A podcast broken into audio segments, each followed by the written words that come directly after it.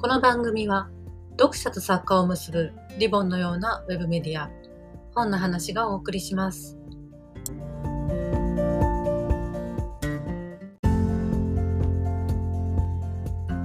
本の話ポッドキャストをお聞きの皆さんこんにちは。今日は作家の永井さや子さんに今大混雑で話題沸騰中の国宝展についてお話を伺っていきたいと思います。永井さんどうぞよろしくお願いします。よろしくお願いいたします。なんとかあの入り込むことができまして 伺ってまいりました。素晴らしい。もう本当にこれでもかというぐらいに国宝山盛りのあの展覧会でございまして正直あの普通だったらどれか1個が目玉で展覧会なんですけどもう目玉だらけだったのでどこ見ていいのかわからないぐらいなんですけれども満喫してまいりました。私はちょっと個人的に以前「横浜王」という作品を書いた時に触れさせていただいた「クジャク明王像」という平安時代の仏画なんですけれども、まあ、そちらがドーンとあの入ってすぐぐらいのところにあったのでだいぶ長らくそこに立ち止まってしまっていたんですけれどもあこんなことしてたら90分の時間制限で間に合わないということで だいぶあのあじゃあもう先に行かなければみたいな感じで次へ次へと行っていったっていう感じではありますね。他にもたくさんありましたけれども今回ですねその法隆寺の剣能物というあのコーナーがあの特別に設けられておりまして今回実は私自身がオーリウムので書かせていただいている作品とちょっと関連する部分でもあったのでそちらもじっくりと拝見してきた感じではあります。今永井さんにはオール読み物の市場で「秘仏の扉」というシリーズを書いていただいておりましてこれが法隆寺の夢戸長らく開けてはいけないとされていた秘仏が報じられている梅殿を岡倉天心それからフェノロサといった人々によって開けるという時の話を書いていただいています12月号に掲載予定の「空の祈り」という作品これがもうまさにタイムリーにこうの始まりと言っていいものなんですね。そうですね、まあ、明治政府がですねその神仏分離令というのを出してから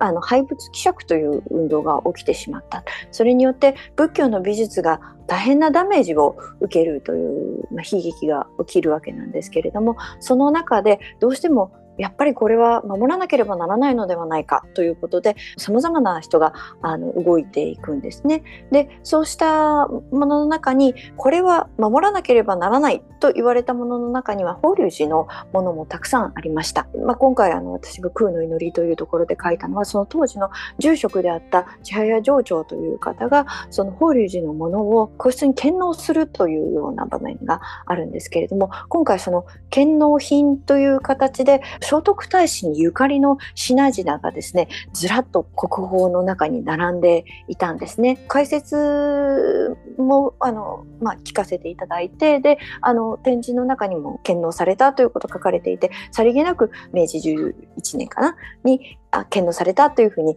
書かれてるんですけれどもこの裏側にはすごくこう法隆寺の中での葛藤もありまた政府の人々においても尽力された方たちがいたということがすごく分かってしまってから見に行ったので、うん、自分の中ではもう胸が熱くなるというか ああこれがここにこうして残されている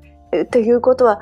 こあんなドラマがあったんだなっていう風な感じがありましたね。献納というのは、はい、捧げ納める。そうですね。あのお納めするというような感じですね。うん、あの聖徳太子にゆかりの法隆寺だからこそ持っていた皇室にゆかりの品々というのがたくさんあって、またその仏教に関する書物であるとか、儀式を行う際の宝物であるとか、そういったものも含めて一つのコーナーとして今回の展覧会の中にドーンとあの法隆寺建能物というコーナーがある感じでしたね。でそれはそこにもうすでに遠く、まあ、中国とかから伝わってきたものとかもありますし当時から大切にされてきたものだけあって綺麗なものもたくさんあるので本当に見た目にも楽しいしかつまあドラマもあるしという感じですね。帝のお宝ということで、ちょっと珍しいものなんかも。そうですね。なんか私の中ではこの粒子水瓶っていうんですか、なんかこう、あの、竜の頭がついていて、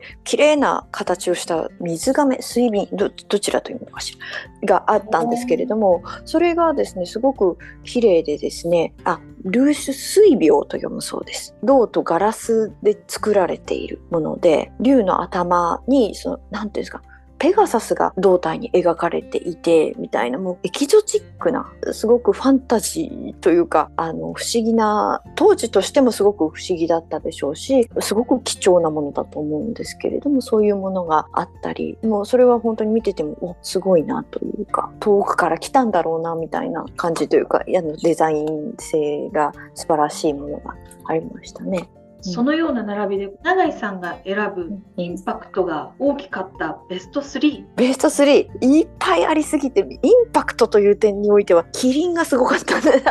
キリンの剥製があるんですよ。キリンがまあその当時そのキリンが明治の初期にやってきて死んでしまったので剥製にしたらしいんですけどそれそのまま今も残っていてそれがドーンとあるという当時そのキリンを呼んだということももちろんその権威の象徴ではあったと思うんですけどそれを剥製ににして保存するということもまた文化財としてというか当時の力だったんだろうなというふうにも思いましたね。であとは刀すごいです。あの、三日月宗近はですね、以前もう常設展のような形で拝見したことがあったんですけれども、大金平という刀がですね、それまで物語性としては、例えば動詞切りとか三日月宗近に比べるとあんまり私の中で心惹かれる感じではなかったんですけど、実物見るとこんなにすごいのかっていう感じで、大金平に関してはすごいものを見せていただいたっていう、そもそも刀の間そのものがもう全方位刀に囲まれてるので、その瞬間にもうわっとこう、ときめくものがあるというか そういう感じはありましたね。あと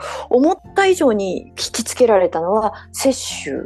の絵ですね。雪舟の絵もすごくあの水墨なので白黒の濃淡だけだしで実物を見るとあこんなに小さかったんだっていうぐらいに小さく感じるんですよ。ただずっと近くに寄ってみるとその濃淡だけでものすごい奥行きが出てるので吸い込まれるっていうか。絵の中に吸い込まれるっていう感覚ってこういう感じかなみたいな。もう今回そ国宝として出てる絵っていうのはもう全て引き寄せる力が強いのであの正直あのちょっと覚悟してみないと疲れちゃうかもしれない。あのパワーをいただくというかあのトゥーマッチに過ぎてあの帰りの時にぐったりする 感じはちょっとありますね。あの回る時は荷物をできるだけ少なくして歩きやすい靴で行くのが一番いいかと思いました。パワーをいただく部分もあるんですけれども座れる部分もある気がします。あと、たくさんね、やっぱ人いらっしゃるので、あの、見たいものを自分で決めていかないと、ちょっと、あれは見たいっていうのは待ってでも見たいけど、そうじゃないものはちょっと飛ばすぐらいの覚悟がないと、あの、全部回りきれないかなっていう感じがありました。永井さんにとっては、博物館を出た後にもそうなんですよ。博物館で出た後にですね、その今回、空の祈りでメインパーソンとなる町田久成、まあ初代館長の町田久成という人物がいまして、で、彼の書いた博物館というあの看板もですね、館内にも展示されていましてその時点でだいぶ胸が熱くなっていたんですけれども出たらそこに町田久成さんの胸像がありまして、まあ、それはもうずっと前からあったんです私も何度も国立博物館行ってるんで何度も前を通ってるはずなのに気づかずにいたんですがありましてそれをもう一人で熱くなって写真を撮りまくっていたんですが国宝展に来る人たちが一体何を撮ってるんだって何度か私に二度見されていつもあるやつじゃないっていう顔されましたけど私の中では町田久則さんに「ありがとう!」っていう気持ちを込めました写真を撮らせていただいておりました。ただ残念ながら今、はい、当店大人気でチケットを取るのが一苦労と。ね、今回見せていただけてるのは東博にある国宝なので国宝そのものはあちこちにありますから現地に行ってね見てみるっていうのはすごくいいのではないかなと。で建物とかあの仏像とかに関してはやっぱりそこその場にあるものがたくさんありますし、ね、法隆寺も建物そのものが国宝ですし大宝像院ですか百済観音をのある宝物館があってそこにはあの玉虫の厨子などもありますので玉虫の厨子で玉虫の厨子って習うけど玉虫の厨子ってって思ってたら本当に玉虫の羽が埋まってですよねあれ。でもちょっとあのもうくすんでるんであのぐっと近くに寄るとああ玉虫だって気づく。あれだけどあれだけこう虫の羽が入ってたら結構癖のある香りがするのではないかなと ちょっと思ったりするんですけどガラスの中にありますので美しさをこう堪能して裏側も見れるようになってるので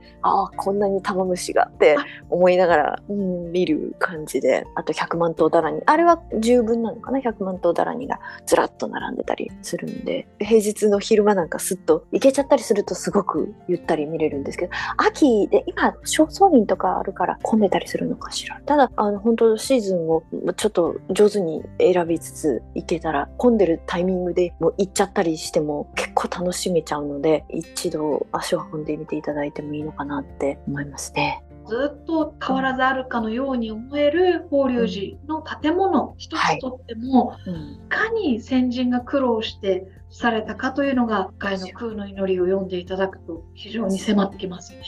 もう本当に大変だったんだなと、本当にあの皆さん苦労されて、で、あの同じ奈良の興福寺の阿修羅像なんかもかなり危機的な状況の中から守られてきたっていうことを興福寺の方にお伺いしたこともありまして、当時明治初期の怪物希釈というのがいかに苛烈であったのかっていうのを感じましたね。今回夢殿の9時間のことを書いてますけどあれはねちょっと期間を限定して回避されていると。いうか私はちょっとこの春にあの行って見てきたんですけれどももうさぞや混むのだろうと秘仏だし大変なことになるからと思ったんですけど、まあ、昼間だったのと平日だったのと、まあ、コロナ禍もあったのかもしれないですけど、まあ、余裕がありまして かなり私夢殿の周りを3周ぐらいをしてたんじゃ あまりにもぐるぐるしてたんであの警備のさんの写真撮るならあの夢殿の前に写真撮るとか言って 声かけてくださってああじゃあお願いしますみたいな感じで記念撮影して帰ってきた感じだったんですけどゆったりあの拝観できまして。であの私あのすごく好きな法隆寺のものがありました法隆寺の五重の塔の屋根のところでですね頑張って屋根を支えている小さなお兄ちゃんがいらっしゃるんで小さなお兄ちゃんもに来てほしいんですよね。すごい可愛いのがいらっしゃるのでこれかなっていうのを探してみていただけたらあこれか。可愛い。ってきっと思っていただけると思う。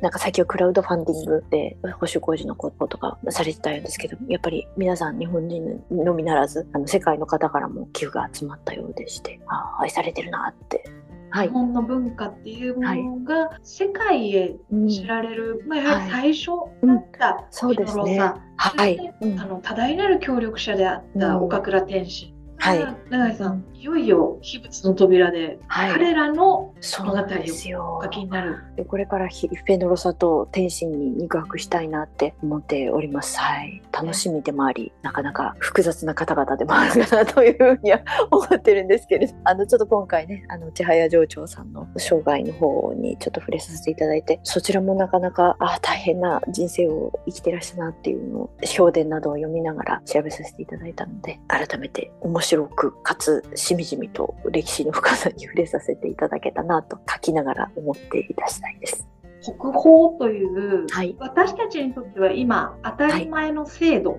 の始まりっていうもの、はい、今に至るいろんな価値観の始まりを描いていただく。いやなかなかちょっとねあの難しいテーマではあるんですけれどもその分やりがいもあるかなと。そうですね。頑張りたい。頑張りたいと思います。ぜひよろしくお願いします。はい、あの本日お聞きくださってる皆さんも永井さや子さんの秘仏の扉ぜひご注目いただければと思います。永井さん今日は貴重な国宝展の中の様子を教えていただいて ありがとうございます。はい、ありがとうございました。ありがとうございます。お聞きくださった皆さんもありがとうございました。ありがとうございました。